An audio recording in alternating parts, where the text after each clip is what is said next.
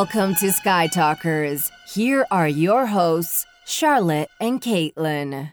Hello, and welcome to Sky Talkers. I'm your host, Charlotte. Hey everyone, I am your other host, Caitlin, and welcome to how do I put this lightly? Maybe one of my favorite interviews we've ever done. Yeah, I'm uh, on a, another level right now, a cloud nine, if you will. I feel like I'm in Cloud City. I mean, I think it was just such a joy. So, on this episode, we spoke to E. Anne Convery, who is one of the authors in this new anthology that came out on August 25th called The Clone Wars Stories of Light and Dark. And this is a new canon Clone Wars book, and it is an anthology with several different authors that provide different moments of retellings of Clone Wars episodes and Clone, Clone Wars moments. And we were lucky enough to get a chance to speak with Anne Convery, who wrote the last story mentioned in this anthology. The story is called Bug, and I have to be honest and say that that's, this is my favorite one. Um, I really, really, really enjoyed the Star Wars, the Clone Wars Stories of Light and Dark anthology book. I think the stories are so great, and it has like such a huge breadth of episodes and you can always find a character i think that you are interested in that maybe it's written from their point of view or they're heavily mentioned or something and maybe your favorite episode is included.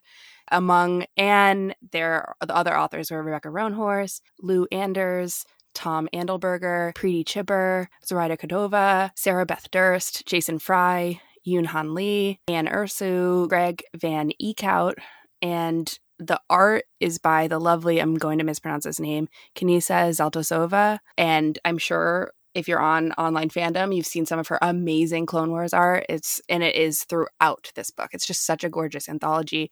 And Caitlin and I are really lucky that we were able to talk to one of the writers behind the story Bug, which is a Night Sister story. Yeah, and Bug is actually the only original story within the anthology, so it kind of sets it apart as well.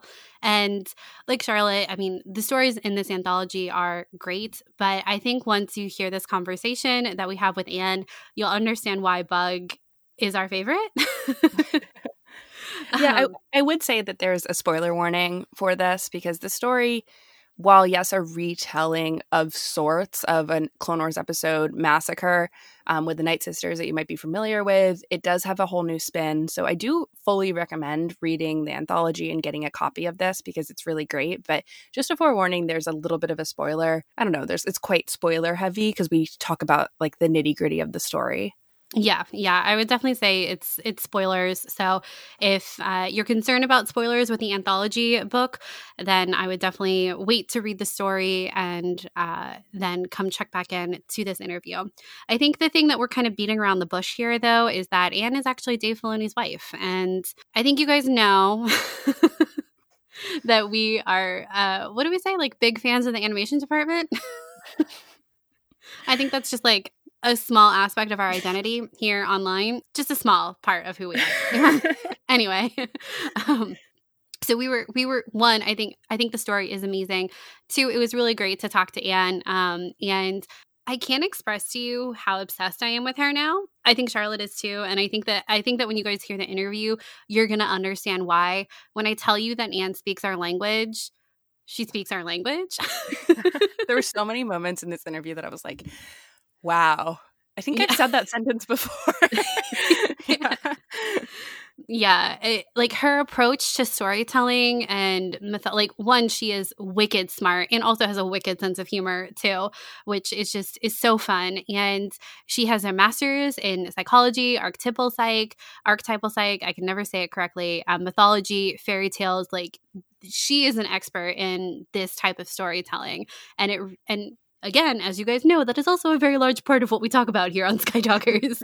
and so getting to like break down her story with her and kind of analyze it a little bit is honestly like a dream come true. It was just it was so much fun and to hear her really go through her story decisions, her background, uh, it was it was incredible and I I don't know, it was like I felt when we were recording it that we were like on the same wavelength. You know what I mean?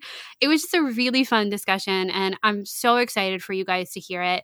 I think this story is really special. The anthology itself is really special. You guys know how we feel about Clone Wars, and I I can't wait for you guys to hear it and read it if you haven't yet. Absolutely. So I, I if there's nothing else to say, I mean, and amazing. So I hope that you all love this interview. Without further ado, let's get started. So who talks first? You talk first? I talk first. So we are thrilled to welcome Anne Convery to Sky Talkers today. Anne is the author of Bug, a Night Sisters focused story that is included in the newly released today anthology book, Star Wars The Clone Wars Stories of Light and Dark. Welcome to Sky Talkers, and we are so thrilled to have you here. I'm so excited because now I'm on the podcast with the coolest name. wow. Thank you so much. Thank you. that means a lot. Thank you so much. Yeah, we are super excited to talk to you. And we read your story, Bug, and I think Charlotte and I are both a little obsessed with it. We've been talking about it kind of nonstop. Yeah. yeah, it, it's it's so great, and so we're really excited to kind of dive a little deeper with you about it, and also about Star Wars and your expertise and everything. Um, so we know that you hold um, a lot of knowledge about things. You have masters in psychology with an emphasis on archetypal psychology, mythology, and fairy tales, which are all things we really love to talk about on our show. Can you tell us a little bit more about your studies and expertise? Ah, uh, sure. And I love that you call it expertise because I don't know that anyone has ever done that ever, um, yeah, I, uh, you know, I did my undergraduate in English and I was really into writing and teaching English and um, tutoring English, and I love all of that. I love words, but the things that I was always interested in in English, in literature, um, were the psychological aspects of characters, and I would always like turn back to that. And with some professors, that's great; they're there for that, and other ones are like, "Can you just let it go?" And uh, so, I, so when I was uh, poking around and like, I think I want to do more study, but what's the deal? And it was sort of bound by the geography. Like I'm up here with Dave and he's working at Lucasfilm and we're not going anywhere. So what was um, available to me? What were my courses of study that I could follow? And I got real lucky in that Sonoma State had this depth DEPTH psychology program um, that was founded by a professor there who had a dream about it and then like made the dream come true. And I'm like, if I'm gonna be a part of any master's program, I'm gonna do this wacky lady's dream. It's gonna be great. And um it was. It was really wonderful. So it's a it's a really like it's a two year sort of immersion program. You're in the same cohort of people. We got, I thought, kind of lucky, and we were like an all lady, really small cohort. So we got to do like group therapy together and go on vision quests together and do all this experiential stuff. And um, at the same time, you're working really hard and you're reading all your Carl Jung and you're reading all your like Marion Woodman and Marie-Louise von Franz and uh, you know, in the White Goddess and all of the the myth making stuff and all the archetypal stuff, and you're working towards like a real thesis, like something that you can point to and be like, this is my part in the discussion of um, world mythology and archetypes and how they inform who we are and how we're working with them every day. So it was great. Like the writing part of it was so hard because I was working on a was working on a novel project at the same time that my thesis came due. Like I pushed it right up to the end, like as far as I could to like turn that thesis in. Wow. So there was just a lot of like I would change chairs in my office. Like one chair was for writing the novel and the other chair was for like writing the thesis. And every time I sat in the thesis chair, I literally would just cry and say, "Why?" um,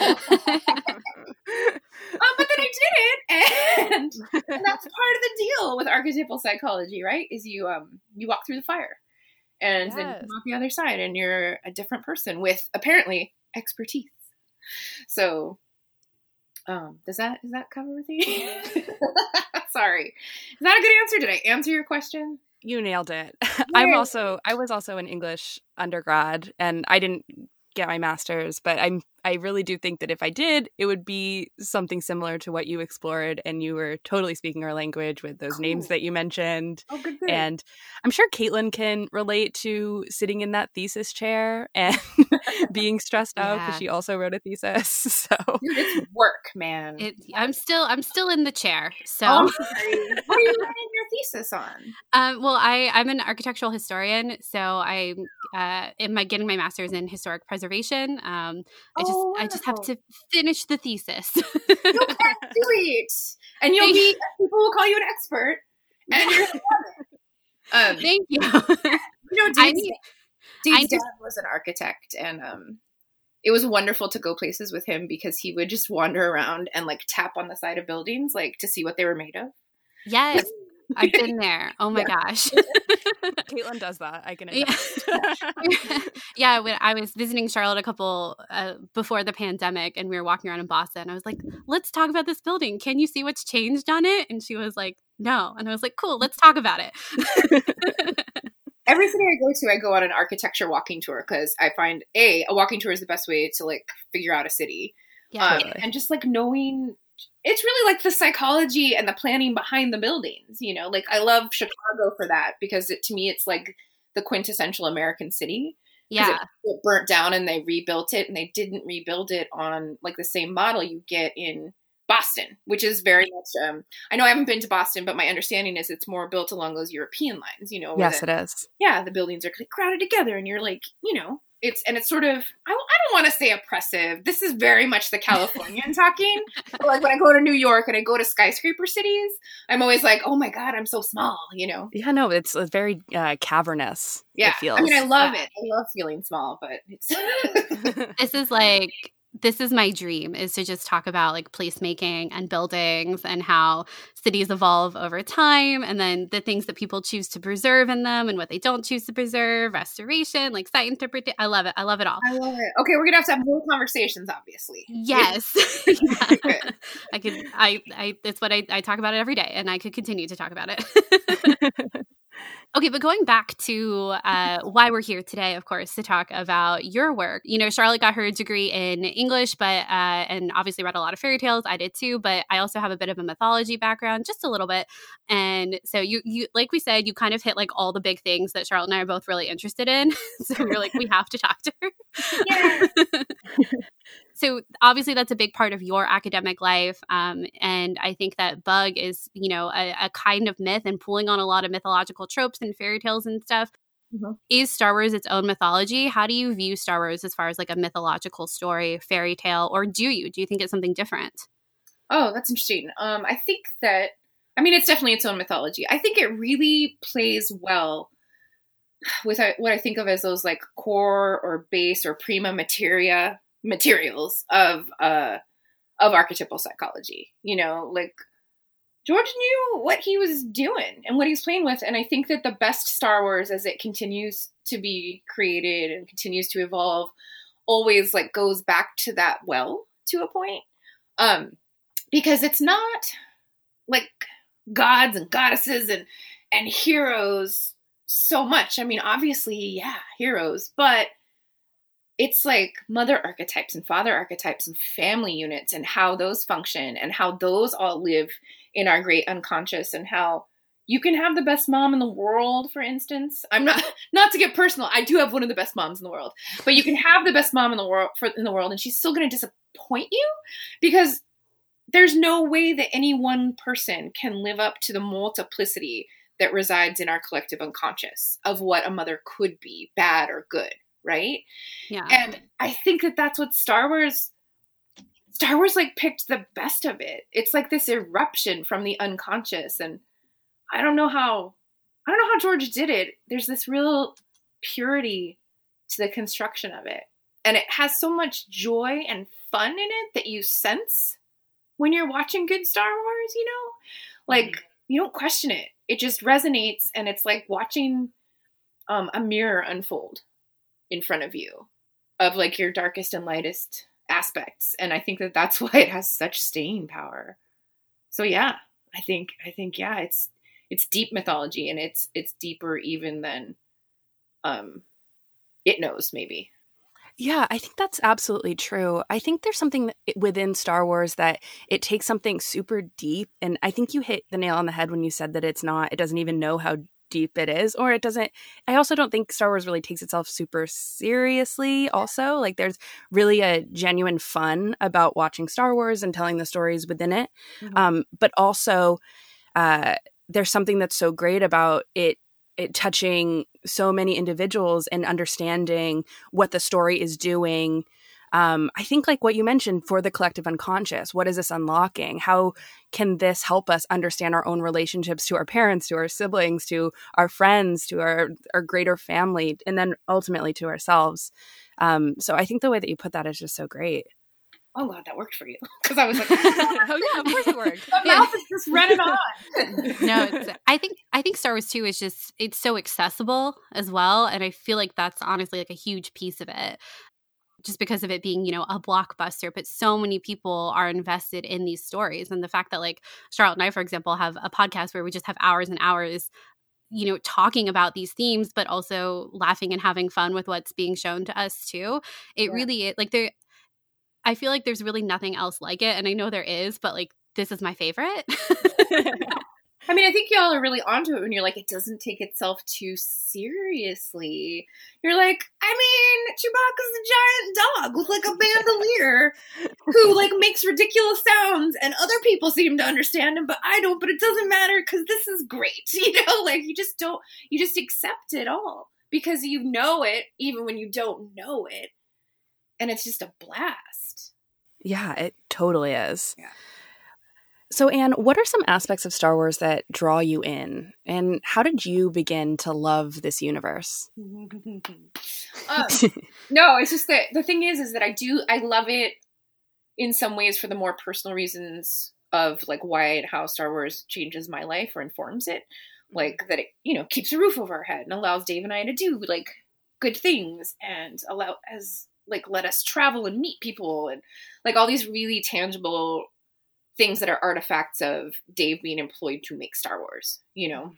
Um, so that's very practical. Uh, I've always liked it a lot. I didn't see it the first round. You know, I'm always interested in people's stories of I was seven and the opening crawl came on the screen and I was forever changed. And I'm like, that's great. I was a teenager and I saw it like a second time around in theaters. Um, and I took my mom actually, who I don't know if you've ever followed me on social media since I haven't been able to see her for a while, obviously. But her name's Betty Lou, and um, she actually hates being called Betty Lou, but it's a family name.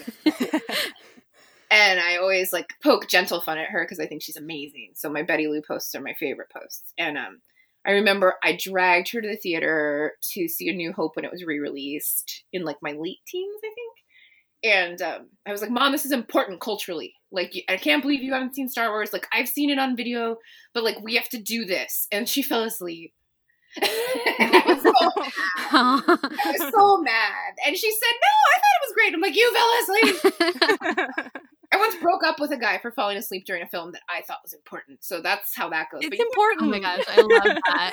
this is an important film. Our relationship is over. But um, but I couldn't do that to Betty Lou. So uh, no.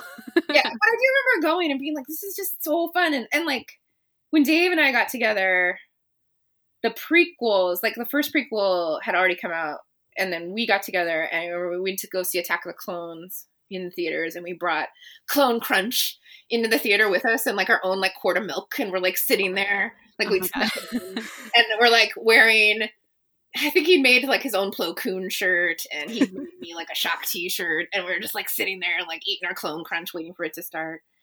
And then by the time uh by the time like what Revenge came out, uh oh my god. That, that's when he made his whole Plo Koon costume. And our friend Giancarlo was Kit Fisto.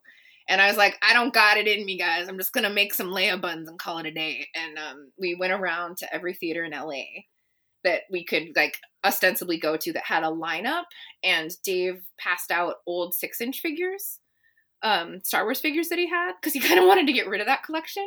But he was like Plo Koon claws, you know, like he was just like walking around with a bag, dressed as Plo Koon, scaring children because of course his favorite Jedi is the scariest looking one.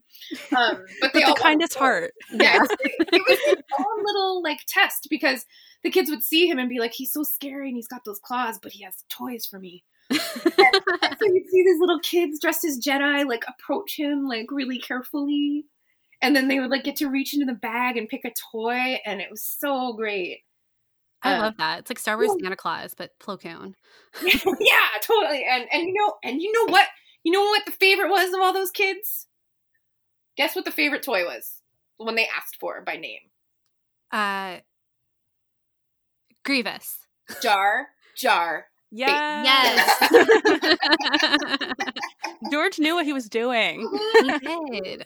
and I love Jar Jar. But um I feel like what I've done is talk a lot about like real life things that have happened to me because of Star Wars and not Star Wars itself because it's great. Um, but I'm really at the end of the day, if I'm totally honest with you, like I'm a big Lord of the Rings nerd. Um, and like my my nerddom lies adjacent more to Star Wars, and it's really with it becoming just a an overwhelming part of my life that my love for it has grown. Yeah. I think that I think that's so cool though that you like focus on the practical side of it though because like honestly that's a big part of like Charlotte and I's whole story like we became friends back in middle school and we're we're in our 20s now and Charlotte was the one who introduced me to Star Wars when we were 13 years old and so I think that like that's a like the practical side of our friendship is like a huge part of our Star Wars story too. Yeah. And then um like that was the thing we bonded over the most like when we were first becoming friends and like Charlotte showing me Star Wars for the first time like in my parents' basement, you know. and, and then like awesome. yeah, oh my god, I love that so much. I just oh, that's the cutest thing ever. yeah, yeah, I think so too. um, and then like obviously like our our podcast has just like introduced us to like so many people, like real genuine friendships and stuff like that that wouldn't exist without Star Wars. But Yeah. And like we talk about Star Wars with other people a lot, but it's also it's also something else too. Mm-hmm. And it's just like and being able to like go through the past however long it's been 15 years that we've been friends now and like honestly like the first Star Wars movie I saw in theaters was the Clone Wars movie because of when I became a fan Oh, and so like like going through the clone wars together like that's a huge part of like our relationship and like our friendship when like charlotte moved abroad for a couple years and like that was the thing that we talked about the most and like honestly kept us connected for a lot of time so i think that practical side is like so important because yeah like these myths and stuff like speak to us so deeply and it's Mhm. fun to analyze the stories and all that but getting to go through the process of being excited with someone about something whether it's online or in real life that's like that's so important too you know Yeah, for sure. I mean, I it's so enhanced it, and I love that like being a nerd at that level is just this accepted thing now. because I, you know, when like the Harry Potter books were still coming out, I got I had a Professor McGonagall costume, and I still have it. And I would go to like those midnight like book releases dressed as Professor McGonagall, and I would um take the sorting hat. I had like the replica sorting hat, and I would put dum dum suckers in it, and I would sort people into their houses per what color sucker they pulled out. oh my gosh It was so fun, and like I used a bad Scottish accent, and it was just the best. And um, it was the saddest when people would like pull something they didn't want to be. Can I draw again? And I was like, of course you can draw again. Like, of course. Make your own destiny. yeah yeah, but that kind of stuff just so enhanced it. And I know that there's a lot of talk, and it's not untrue that there are some darker sides of fandom. Um, but overall, for me, my experience with Star Wars fandom has been crazy positive. It's been so positive. Uh, and celebration, and I'm so bummed there's not a celebration this year. Um, but celebration is like my favorite convention of any kind, from like Comic Con to anything that I've been to, because that sort of focus on we all love Star Wars and we're here to celebrate it together has the best feeling to it. Like you just feel like every face that you encounter is a friend. And I've not had that before. I'm kind of halting on my words because I find it so unbelievable. But like every celebration experience I've had has just been like, and there's a friend, and there's a friend, and there's a friend, and they're like people I don't know, but just because they're we're all there for that common purpose, it feels great. Like the Star Wars community is not like any community. I totally agree. And I think that we're all really sad that there's not a celebration this week, right? I, Yeah. man, um, I I feel like when I go to celebration, it's like the best week ever because you get on this whole other level. I get really emotional even when I think about it. Just the amount of people that you meet, the amount of friendships that you form, and like you say, you just look around and you just see all these friends, and they're people that you might not have, ever met before. Maybe people you met online, or maybe people this is the first time that you see them, but you're bonding over something. This like this common bond that you have, and that's just watching this movie or this show or reading this book. It's awesome. And I wanted to ask you, do you have a favorite moment that you? I'm sure you've been to plenty of celebrations. Do you Mhm. have a favorite moment that you've witnessed at celebration? Um, Well, my favorite thing generally at celebrations since it started happening is finding people dressed up like cosplaying as Dave. and going up to them and saying, I'm his wife. And then they go, You're not his wife. And I'm like, Who would say they were his wife? they were his wife? And then they're like, Really? And I'm like, Come on. And then I take pictures with them and it's my favorite. And then I send them to Dave and I'm like, Here's another one. this is pretty embarrassing, but Caitlin and I have a Yeah. Dave cosplay too. We did it last year. oh my God. yeah. Yeah, it's we have we a do. dress.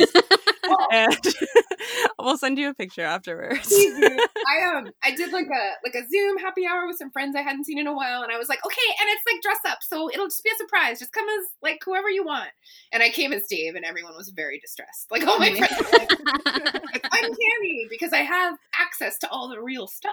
You know, oh my god, the truest Dave cosplay. it was very true. You know, and I was making like trying to make all my best Dave faces, and um, I love best that. ever. Did, did you do like a beard situation too? yeah, yeah, I did like a makeup beard, and Oh my gosh. So it's I had to be like like retro Dave before his beard started going really white because I'm like I'm not doing that. I'm just gonna be like you know Dave eight years ago. I I'm obsessed with that. I love that so much. it's so fun.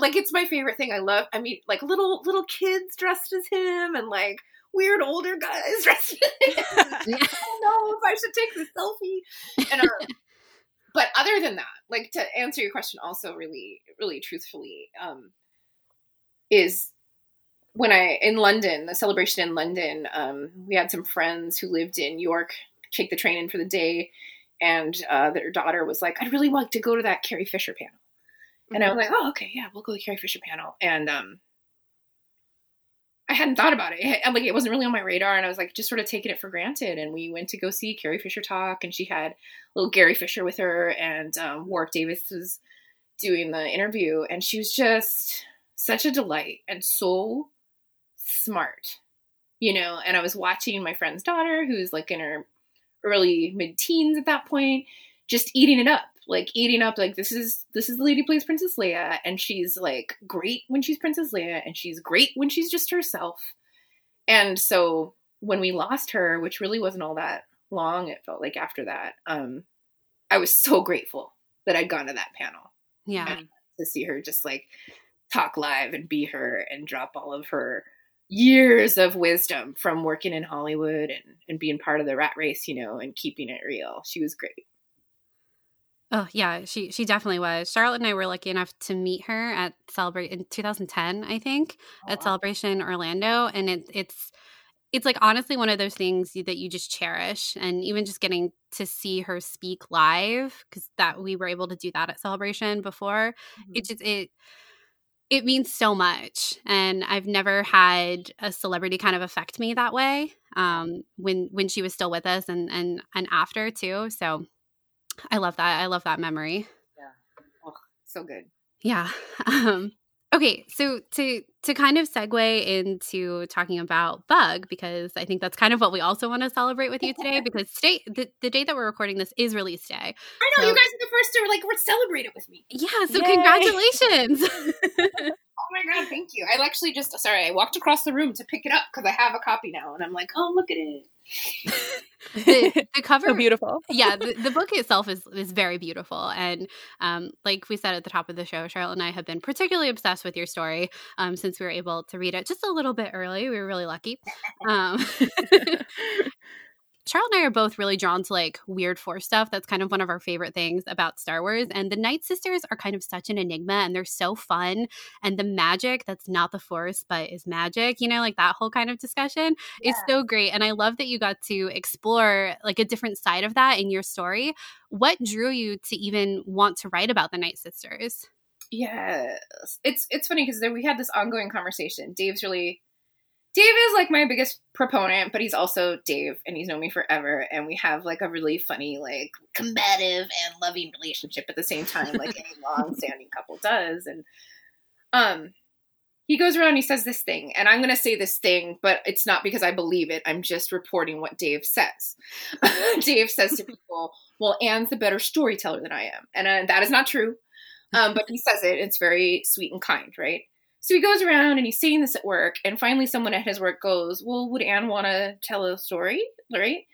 and he comes home and he's like, "Yeah, they want to like hear what you would like to do." And I was like, "Dave, you go around telling people I'm a better storyteller than you, and then you come home and you're like surprised that people are like, "Well, what would Anne like to talk about?"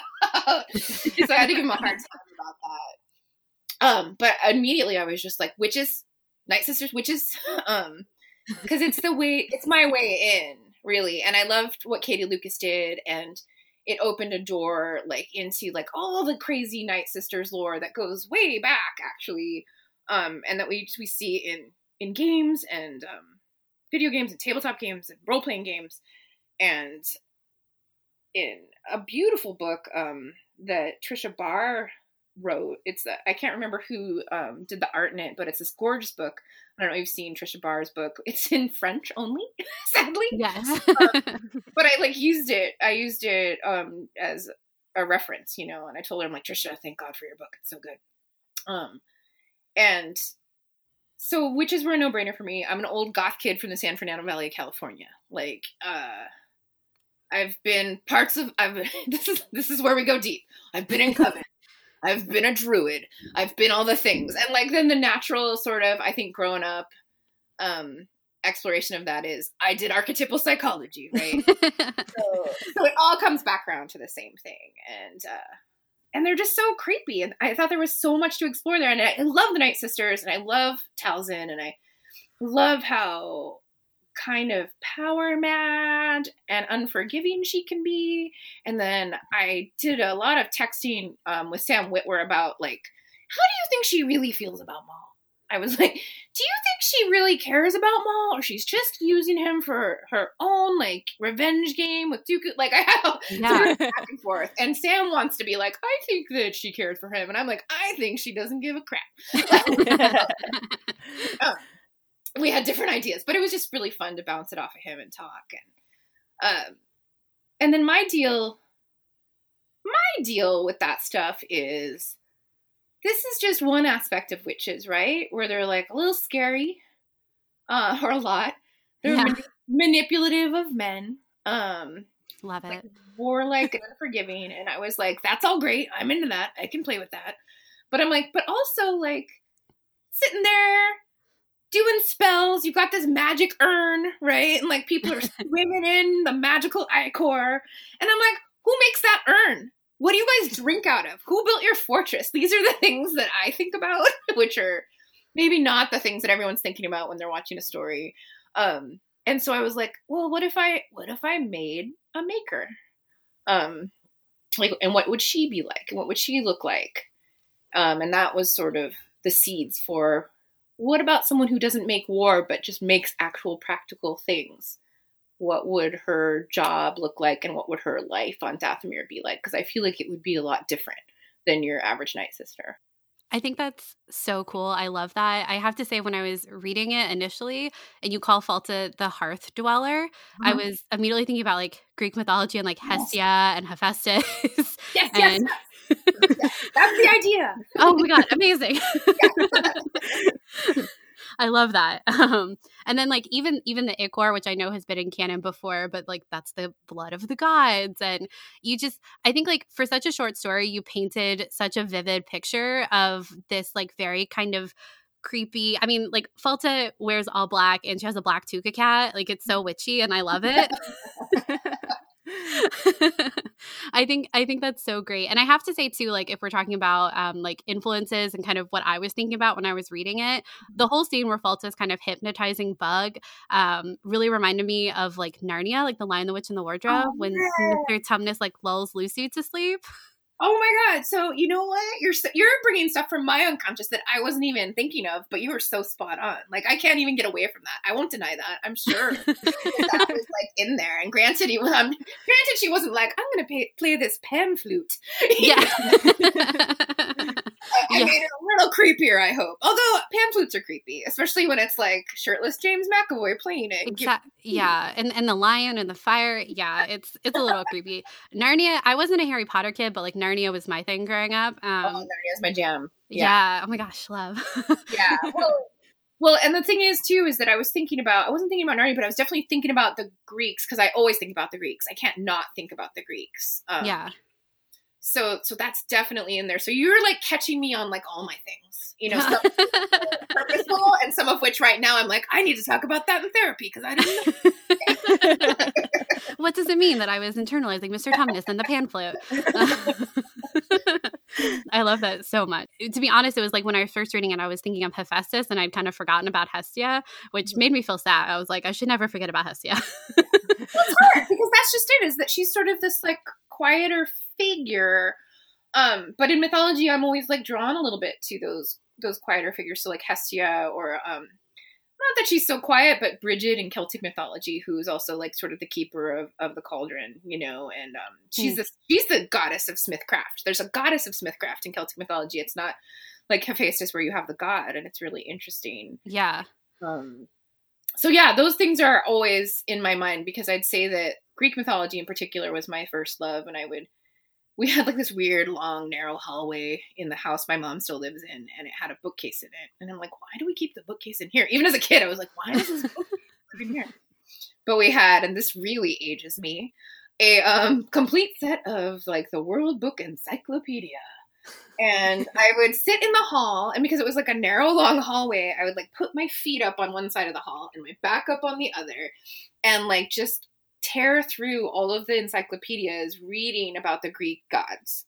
Like those were my favorite things to read about. Yeah. So that's real deep in my DNA. And then from there we go to Narnia, and from Narnia we go to LOTR. and like, you know, that's the the provenance of it. Yeah, the trajectory. Exactly. yeah, I, I love that so much. I was Egyptian mythology was my thing growing up, and Greek mythology was kind of a later addition. But I think, yeah, whenever I'm reading stories like this, I always like Ichor. I couldn't remember what that was initially, and I was like, I know this is in Greek mythology somewhere. I just have to go back and find it. Yeah, like buried inside of my brain too. yeah, no, it's in there. It's in the and it's the whole thing. It's like that's what suffuses Dathomir, right? Yeah, I wanted yeah. to lean into. I'm like, well, if I'm gonna have a witch, she's gonna have a cat, and that's how that's gonna go. And I don't care if that's I don't care if that's like just too obvious. Like I'm gonna. No, she has to have a cat. It was so fun. yeah, you gotta have a familiar, and I mean, it could have been anything, but let's make it a cat. Yes. Yeah, why not? It's right there, you know. so, what was your draw in creating a mother-daughter story? That's a good question. Um, um, I worked. I've been working on another story for a few years, and it's more an absent mother, um, father-daughter story in some ways. And I think that I then was pushed to wanting to explore more, more overtly the mother daughter relationship. Um, I don't care what anybody says, what you write or what your art is, and that can be also writing a thesis about architecture. Um, you're in it, you know, and your psychology's in it, and you're working through things whether you know you're working through them or not. I think it's always important to check back in like where am i on on my journey now you know? And i am not like a human mother right? Like i've got kids which i will never i, I mean kids that are animals. I will never call them fur babies. That's just not happening. Um, but i don't have like human kids and i don't want human kids. I love being an aunt and i love i love children and working with kids but i just i'm too selfish and i've got my own things going on to have them in my life life.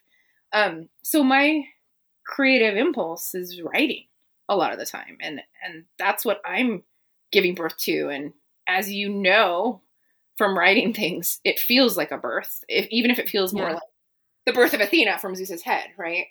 Like you're like oh yeah. my God, i can't do any more today. Um so so i think that, that i wanted to explore that more overtly. Like what does it mean to be a creative body? Um but choose not to do the one act of creation that is like your biological default. Is that too much? no, that makes perfect sense to me. I yeah, I, think, so I that think that's what I was doing. Yeah, it's I I think that whenever anyone I think art is always so personal mm-hmm. and when even if you think that you're like writing from an objective stance like you just you can't like you have to pour yourself into it it must come from you and i think that we do work things out through the way that we write, the way that we read, what we consume, and what we uh, like are attracted to in our media as well. Yeah, agreed. well, I mean, it's I think it pays. I mean, it, look, we can just kind of go along on the surface and enjoy the things and consume the things that we like and chat about them. But if we're not introspective about them. Like we're losing out on like a whole aspect of what art provides for us as human beings. Right? I completely agree. Yeah, it's just like it's unlocking another layer of enjoyment for the thing that you're consuming. Yeah. Yeah. Yeah, like, you know, like I'll just sit Dave's a lot better about it. Um, and he's become a really sensitive watcher of things. But you know, I like to sit and pick apart things that I'm like, well, that's bad feminism, or like that's this, or that's that, or that's this, right? Um, and people are always like, can't you just enjoy a thing? And by people, I just mean a few rotten dudes most of the time. just enjoy this, you know, and that's not Dave at all, but other people. And um, I'm like, but I am enjoying it. Like I can be critical of something and still totally enjoy it, which is a project as you get older, you look back and you're like, oh, I see where this had ideas embedded in it that I would never want to take on now, you know, that I don't Yeah. now, but I can still appreciate it for what it is and talk about the ways in which it's problematic. Doesn't mean Mhm. that you totally abandon it. It, in fact, gives you a jumping off point for talking about what is good and what is bad about it. And, you know, how we're, I don't know, human beings with failings that can learn and grow and be better. Crazy. I don't I, th- I don't believe that. I mean, how how else do we move forward without analyzing what we love? And I think that it's I'm I'm totally with you. Sometimes I feel like people are like, "Charlotte, can't you just turn off your brain?" And sometimes I'm like that for myself too, where I'm like, I can't witness. uh, Caitlin knows this. I can't witness a character like going into water, like taking a swim, without being like, "Oh, Have baptism." yeah, like always, and I can't. I can never avoid it and things like that are just so embedded within me in terms of analyzing stories and that's like the most simple thing ever you know but i completely relate to that Yeah. Yeah. And it doesn't make it it's not like we're having fun. My like I mean my best fun is being critical of stuff, same which Dave to his undying like sadness knows because I I love being critical of him. It's like my best sport. but i'm sure he appreciates it because i think it pushes him forward right i think like to, in some level he Some, must some days more than others and some days less than others. He gets very like he can be very like about it first, right? Which I don't blame him for because it sucks when you're doing a thing and you're being creative and someone comes along and says you didn't think about this. Like that's the worst, right? Um, but then he usually comes back around. It's great. It's just it's like the pattern of our conversations is I'm gonna say something critical. I'm gonna be butthurt about it. I'm gonna go to the other room and eat a donut. Me too. And then we come back together and have a great conversation. Like that's marriage. Neither Charlotte and I are married, and like we're taking notes. Yeah, look forward to it. I, I I like the cycle. I like the the cyclical nature of of your relationship as far as critique goes. Kind of going back to like Falta and Talzin and the the whole um, mother daughter aspect of it. One thing I really loved about this story was, you know, Talzin, like you spoke about earlier, she is um, kind of this powerhouse. Uh, is she like? Who, what are her motivations? Who is she really there for? Is it only herself? Whereas Falta, you know, she's very much uh, there for Yenna in the end. Like that's that's her motivation. It feels like, and I love the comparison between the two of them. And, but then also like the parallel, I suppose, to that is the like the burial pods, which were so intriguing. And like we've seen those obviously in Clone Wars, but like seeing you write about them was really great. But then the the flip side of that now is that we have Yenna. Like Falta creates life out of what was a burial pod, which I think is such like a cool comparison to do. Was that something that like kind of came naturally in your writing process? yeah you know what when that when that idea really hit because i was so the truth of it is right the reason i think i have a standalone story in this book just let me take it back for a minute um, is that i did not understand the pitch and i didn't realize that they were going to be told from points of view of different episodes so i just came in and was like hey Jen Heddle uh, you know head of lucasfilm publishing here's my story idea and she was really gracious and great. And she's like, well, it doesn't really do the things that the other ones are doing, but we'll just have it as kind of a standalone. And I'm like, oh, did I not read the assignment properly? like, basically what that was. Um, and I did end up, you know, tying it into Massacre. So I think in that way it, it is in line with the Yeah. rest of the book. But um, I uh, was so interested in the in Massacre itself. Like those zombie witches are horrible Mhm. and they're just like these they're just filled with that magic that Daka generates. And I'm like, they're zombies. They don't have their own will. They're just they're just a distillation of something that was already like a warlike force into only that impulse. And I thought that there was a parallel there too, kind of with the clones, in that their creation was only for war. And and what I think that the Clone Wars did so beautifully over its like long like run of episodes is we got to really see the humanity of these clones and just because they were manufactured rather than born and and had a purpose um, that was not something they chose. You know we see that they're very much individuals and people. And then order 66 happens and it's sort of like the same thing as like Daka sending out this this energy to to get this army of zombie witches together. And it's it's horrible right? It's horrible. And uh I, I was like well what's the opposite of all of that? Is what I'm thinking right? And then also i'm giving you like a big look into the process and and you can't see me right now but i'm like self-soothing rubbing my head because there was so much going on and it was like not easy to write for me ever. I wish it were. Um I had Shmi on my mind, Shmi Skywalker on my mind. Oh. Um, because I think that her story is so interesting and her idea of um Anakin's like provenance, his birth, right? Yeah. Where she's just like, you know, he was just born. Um, and you're like, what is that? And if you know, like, you know, your mythology and not just like your Christian mythology and like Virgin Mary and all that, like, there's, um, there's, you know, reasons for that in archetypal mythologies. But I was like, also, I don't love and never have super loved that story. The miraculous, like, well, I guess I'm having a baby now. Yeah. And I loved the idea of like, what if we have this woman who makes take her own agency to make her greatest piece of art, you know, and and so those are the two things that I'm working in opposition to, basically, right? Or or Yeah. alongside, like um, the zombification of like these these putrid bodies being used um, to do battle. Um, the clones and their their use, you know, and their the lack of recognition of their humanity by so many, including even those in the Jedi, right? Yeah. And me and this story of like, I don't know, I, I was out of my hands, and now here's Anakin, and he's great at pod racing. Please take him away. You know, like I don't.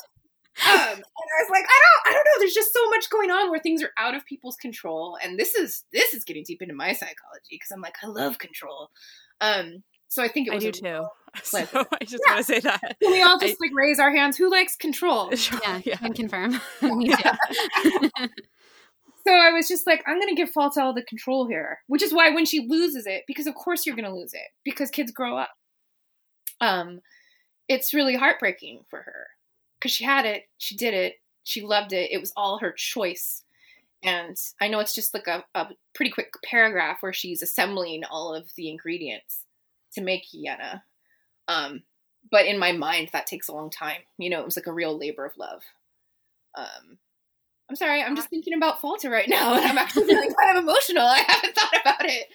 Uh, her her story is emotional. Like she lives by herself, and then she sees like the uh, almost like she sees this imbalance, but also sees what she can do in it, and like makes Yenna, and then loses her, and kind of loses herself in the process too, while going to find Yenna as well, and and what happens with Bug, and and that whole situation of like I- I forget what the line is that you wrote, but basically like all she had to do was ask Bug instead of like Yeah. hypnotizing her, and it could have been hers anyway. Like she didn't have to do this other thing. yeah, like she's still learning the lesson. You'd think she would have learned Yeah. the lesson, like if I had just kind of given like a looser rein on my daughter or let her do the thing, and then she's doing it again. Like I, I must make, I must manipulate. So Yeah, it's not just pure. Like I just want to create and love because it's never that easy, right? yeah, Um, yeah.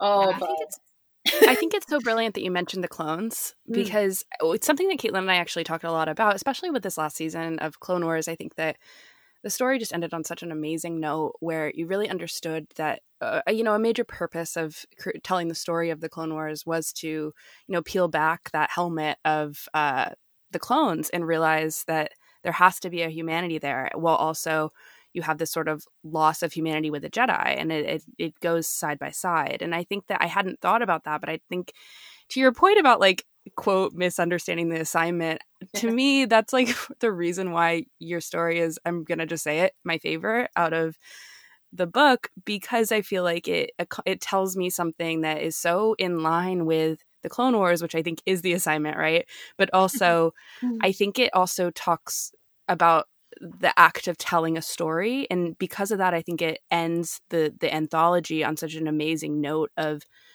i don't know i think it, I, I, I just really enjoyed the way that you crafted a framing narrative and were able to tell a story within the story while also commenting on the importance of stories. Like you even have a line about talking about you know how do stories begin uh, once upon a time, and w- was that conscious that you were commenting about the act of telling stories? It feels very intertextual.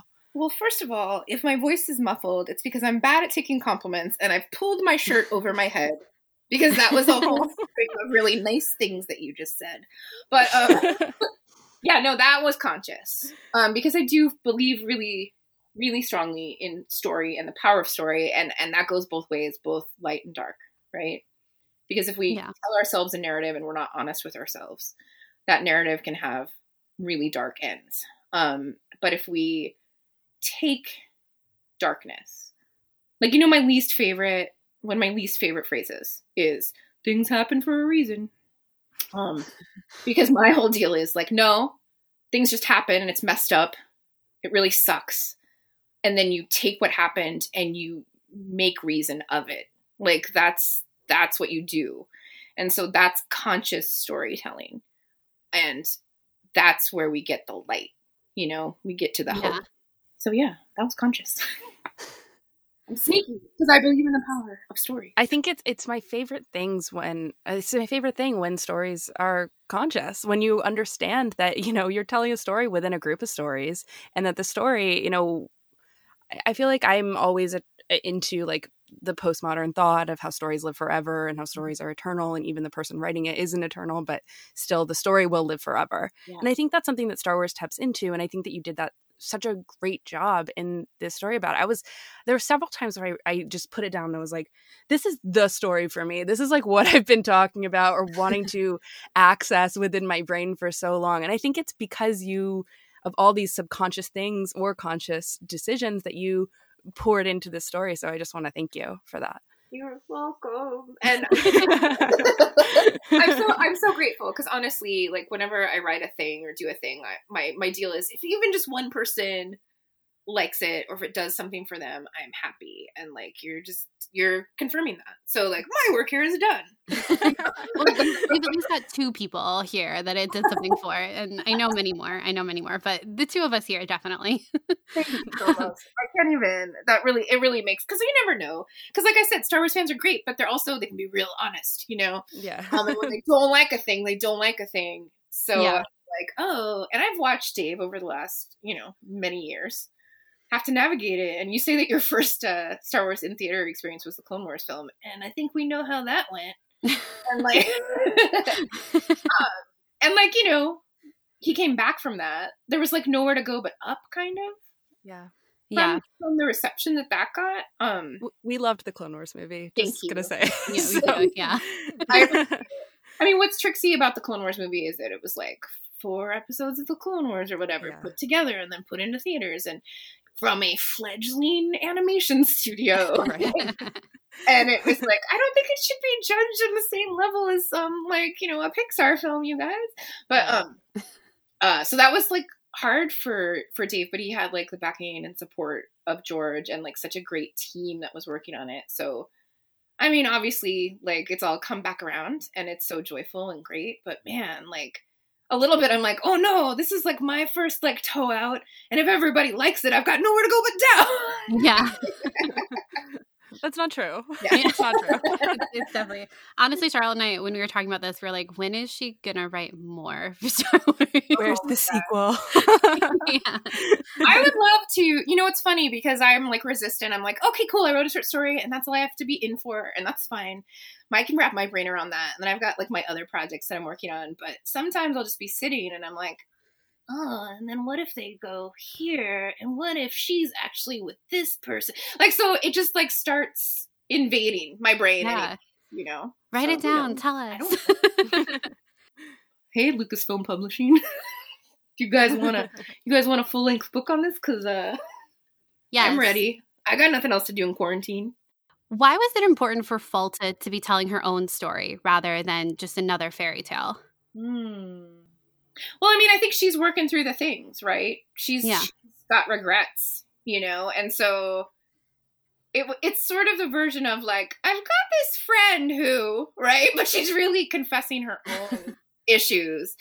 Also, though, um, I get a little bit bored with that like third person like telling of a tale, and um, I find I think that if I have a strength as a writer, it's um, other people's voices. So when I want to relay the really important information, I find that I turn to the character's voice rather than my own. Hmm. Does that make sense? Yes. Yeah, Yeah. definitely. I thought she was the best person to tell her story, you know, and then also it could be, of course, hypnotic, and I could intersperse it with what she was doing to Bug and like what she was trying to accomplish surreptitiously. So that was the tricksy thing there. I was just, it feels like, it, honestly, those parts are always easier to write, so it feels a little bit like, I'm just going to hand this one over to you, Falta, because I'm tired. You know, that's legitimately what it feels like in the writing process. Totally. So, and just to kind of shift gears, Mhm. you're the reason why we have the amazing creature in the convoy, the space owl. I'm sure you're asked this all the time, but I want to ask it. um, we have heard about your unabashed love of owls, and what is the what is the the deal with the owls? What draws you to the owl as a figure, a symbol? Dude, they're just, I mean, come on. They're flying catbirds. Like, they're so ridiculous. They, like, eat things whole and then barf them up. And then you collect those barfs, soak them in water, and, like, take out a full rat skeleton. Like, Oh my, what's, oh my god. what's not to love? Uh, They're so cool. oh my god, they're so great. Um, but also, I always loved that they were sort of like the the the patron animal of Athena. Um, and I always just really loved her when I was reading my Greek mythology. And uh, I just I like I like that they're creepy. I like that not everybody's into them. I like that people are afraid of them. In some cultures, they're harbingers of death. Um, they're just they're just great. I'm obsessed with them. It's like my weird old lady thing. I'm like owls, and now and that's also kind of become corvids and uh, my long-standing relationship with crows, which is I really. mean, who doesn't love crows? yeah. but I mean, you've Um, heard, you've heard those things like of like little girl starts getting gifts from crows every day or whatever because she was feeding them, right? Do you did you remember Mhm. that when that was a thing? yes. I've been feeding the crows in my neighborhood for probably four years now. And the only thing they've given me is like a slightly pecked maraschino cherry, which I have no idea where they got it, but it was obviously given to me because like a crow flew above my head, sat on a wire. I was holding a nut under that wire, and it dropped the cherry and then looked at me like, "So I get the nut now?" And I was like, "All right, cool. This is a trade. This is happening. They're starting to bring me things." And then I'm like, "This is it? Like I don't get like shiny? Like what?" how long how long ago was the cherry? dude and the cherry was got probably like i don't know two years ago they're really the crows Oh. in my neighborhood are just selfish. Yeah, yeah. They sound a little manipulative, like one cherry every couple years. yeah and you know what? They yell at me now. Like i'll just be minding my own business like sit and play an animal crossing or whatever and i'll hear like caw and i'm like oh i see you want a nut. Um, it's not a it's not a good relationship. I need to wean myself off of it. But but owls have always been my friend and, and when Dave and I actually first moved up to um, for him to work at Lucasfilm, we were living uh, a little bit south of here, and we would go on these walks. This there's this long path out to a beach, and there were a bunch of eucalyptus trees there, and great horned owls would nest there, and their ridiculous fluffy babies would be in the trees just yelling because they don't have any chill whatsoever when they're babies, and so they're just like yelling to be fed. And we would just do a bunch of owl watching, and it was really it solidified my love of owls and um and Dave, it was like the best thing that Dave and I did I think when we first moved up here it was the best fun and bonding activity yeah. How can you not fall in love with fluffy little owl babies? Too, you know? They're- it's so demanding so I I think um, I would regret if we didn't ask you what you think about the last shot of the Clone Wars with the convor overhead and Vader. Forget about it, man. I don't even deserve to be in that. Like I when I see it, I do a little bit feel like I'm in the shot, you know? Um and I'm like, it just blows me away. And I love it though too, because he's there and it's just she's the convor is always to me like that spirit of Ahsoka and that spirit too though of like what's best in Anakin. So yeah. when, when she appears, I'm like, also there's the hope. There it is. You know, like someone still loves that guy. And ultimately it's like Luke's love, right? That saves him. Yeah. Um, so like and Luke isn't the only one who loves him. Yeah. Yeah. But uh, and like Ahsoka's still out there. Like that that that good piece of Anakin is in Ahsoka, and it's it's still out there doing good things for the galaxy. Like there there is something really hopeful and and lovely about that, even amidst kind of seeing Darth Vader himself there. That's beautifully put. Yeah, I, I agree. Oh, I just I when I think about that ending shot, I just I get chills. I think it's It's it's, so perfect. It's perfect. I know those last four. I mean, I I think I love the whole last season. Um, Same. Love it, but those last four, man, forget about it. Yeah. I mean, I mean the the last shot is just so perfect. I think with the the helmet, oh, oh, with Vader's reflection in it, with the Ahsoka markings, it's just. It's Caitlin everything. says it. She's like, it is the Clone Wars in one single shot. It's just so beautiful, and I, and then also to have more eye above, it's just like, oh my god, this is like, perfect. imagine- this is so good. Imagine guys, we almost didn't have that ending at all.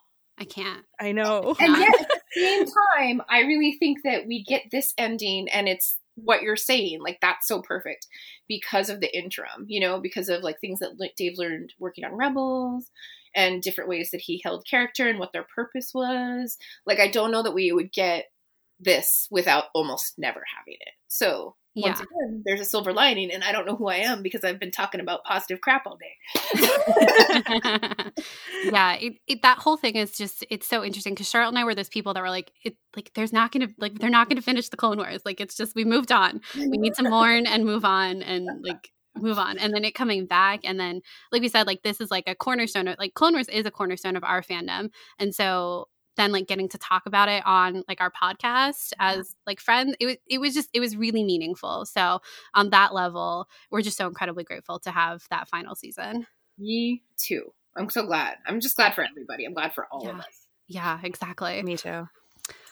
Okay, so we've kind of reached the end of our our episode and we don't want to take up too much of your time, but we do end all of we end our show by asking all of our guests the same question.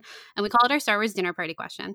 And so we ask what five Star Wars characters would you want to have dinner with? And the goal here is good conversation. Or I guess you could have a different goal, but usually our goal is good conversation. I see. this is so hard, you guys. Right? so because I've been thinking about it, right? And um, I love that the goal is good conversation. Because my initial impulse was like, well, just the droids, because then all the snacks are for me, um, which is so rude.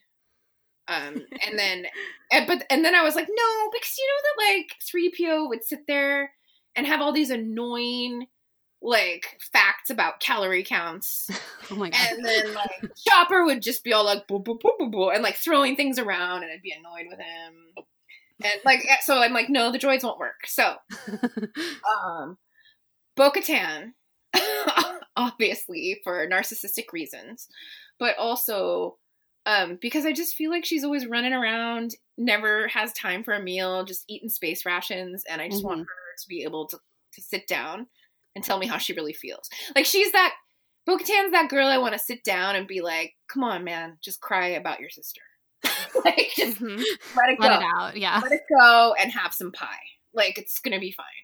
So her, um, Leia, and for me, Leia is inextricable from Carrie Fisher. They're kind of kind of the same moxie and wisdom and fight, you know. So I mean, who doesn't want to sit there and talk to her and just like learn from her? Um, Lando, and at first I was like, like young Lando or old Mm. Lando, And then I was like, this is getting weird, and Dave's not going to appreciate it. and then I realized both Landos because he would just he You would can. the best space wine. You know, he would bring the best space wine to the party, and he'd just be he like, would. yeah, and he's just so smooth, and like I just want to hang out with that guy. Um, I'm so bad at this. I want I R two you're good at around because I do want a droid, and I love him, and I think R two might, um, of like original Star Wars, be my favorite original Star Wars character. Um, and he would just be like helpful. I'm sure. Yeah. I don't know. We could give him like some oil and bolts. Like, what do droids eat? What's on the menu for R2? And I know that's not really necessarily great conversation, but that's also the beauty of R2 is that you feel like like he uh you understand what he's saying even though you don't understand what he's saying. Yeah. Mhm. So he would punctuate like all of the like sassy things that Princess Leia would say. And then like Lando would like make a joke and you'd be like, Oh Lando, you're so great. Can I give you some more wine? And then, and then Bo would just be like scowling at everyone and we'd be like having dueling bitch faces across the table. And Yes. this is like a big bone of contention, frankly, with me because the first time I saw Bo Katan, I'm like, yeah, that looks like me, but why does she have resting bitch face? He just looks at me and I'm like, okay, fine. okay, fine. But not all the time, you know. Um, and you know what? Oh, that's it, that's really hard. I love Hera a lot. yes. I think she's so smart and like has a wicked sense of humor, and I think she could go. Like, like, don't you want to see her and Leia together? Yes. Yes, I do. Yeah. Is that my five? Yeah. Did I? Am I five? Yeah, Yeah, yeah. I think so. I did. I did the thing. Yeah. you did the thing, and it was great. I want to be at that dinner. It's Yeah. perfect. Yeah. The thing is, Charlotte and I have to come to all the dinners that our guests have, so like we're we're there too. That's a lot of dinners. yeah. yeah, no, you guys are totally welcome to my dinner. I just want to, I just want there to be a time when this is all behind us and we can have like a real dinner together at a celebration because that would be delightful for me because you you're just wonderful and it would be so much fun to see you in person and have this conversation and many more nerdy conversations about all the topics that I'm sure we could cover. Yes. Let's. a date in 2022. Yes. Yes, Can't wait. please. It would be so fun. I'll I'll bring like some architecture books, and then we'll also Great, cool. mythology, and maybe we'll have a new story from you too. It'll it'll be so much fun. That would be awesome. Well, and thank you so much. I feel like we could talk to you for hours and hours and hours because you are a wealth of knowledge and have so much insight. But time. I know. And I'm gonna watch, walk out of here with like the biggest head. Usually, I'm standing behind Dave with like my giant needle to like poke his head down to size. I'm just, like, floating through the rest of my evening because you've been so kind to me, and I'm I can't I can't express how nice it is for my first conversation, like real conversation on since publication day and this book coming out and the story coming out. Um, to hear your excitement about it, it means the world to me. Oh, it's it's the truth. I'm serious when I say it's my favorite. It's so Mhm. good, and we need more. Yes. if it's not more of this story, then we need another story from you because I think you get it, and I I loved it. So, Oh, thank you. so Anne, do you want to promote anything where people Mm. can find you? Yeah, no, I mean my like my like website isn't up yet. I mean you can I mean y'all can find me Ian Convery on Instagram, which is where I lurk the most and have lots of really good um dog content. Yes, Can confirm. Can confirm. you know, it's mostly dogs, sassy mugs and t-shirts, and the occasional like embarrassing surreptitious picture of Dave that he doesn't know about because he's not really like on Instagram on Instagram, you know? Yeah. Yeah. I mean, if that's if that's the stuff that floats your boat, go to my Instagram. Perfect. Well, thank you so much, Anne, again. And um, if you're listening and you haven't read Anne's story yet, Bug 10 for 10, go out and get the whole anthology. The whole anthology is great, and especially Anne's story. And thank you so much, Anne. May the force be with you. Oh, and also with you. Okay, so that was our interview with Anne Convery. I, um, if you couldn't hear, I was like vibrating off my chair with how much I was loving talking to her, and Charlotte too. So, see if you can pick up on that throughout the interview. um, but we had such a great time, as we said at the top of the show, and just now, if you haven't read Anne's story yet or the entire anthology, it's a beautiful book for your collection, and the storytelling within it is top notch. So I hope you guys go out and pick it up if you haven't, and that you enjoyed our in, our uh, interview with Anne. And if you want to talk to us more online, just the Sky Talkers, you can find us at Sky Talkers Pod on Twitter or our personal handles. Mine is at Caitlin Plusher and Charlotte's is at Clarity. You can also find us on skytalkers.com, Instagram, Facebook, your social media preference. We're probably there already. And uh, if you haven't left us a review on iTunes yet, we would really love if you took a second to go and do that. It helps other people find our show and freak out over the myriad of Star Wars things that we all love to obsess over. and if you're looking for other ways to support us, you can also head on over to our Patreon. Yes, absolutely. Our Patreon, we have an amazing Discord if you're interested in joining us. Um, and I want to say a huge thank you to these patrons Erica, Aaron, Demi, Hunter, Allison, Timothy, Ashley, Albert, Josh, Brandon, Rebuild, Matt, Jordan, Eunice, Camille, Fiorella, Debo, and Marty. Thank you all so much for supporting us. Your support means the world. Yes, thank you guys so much. And as always, until next time, may the force be with you. May the force be with you. Thank you.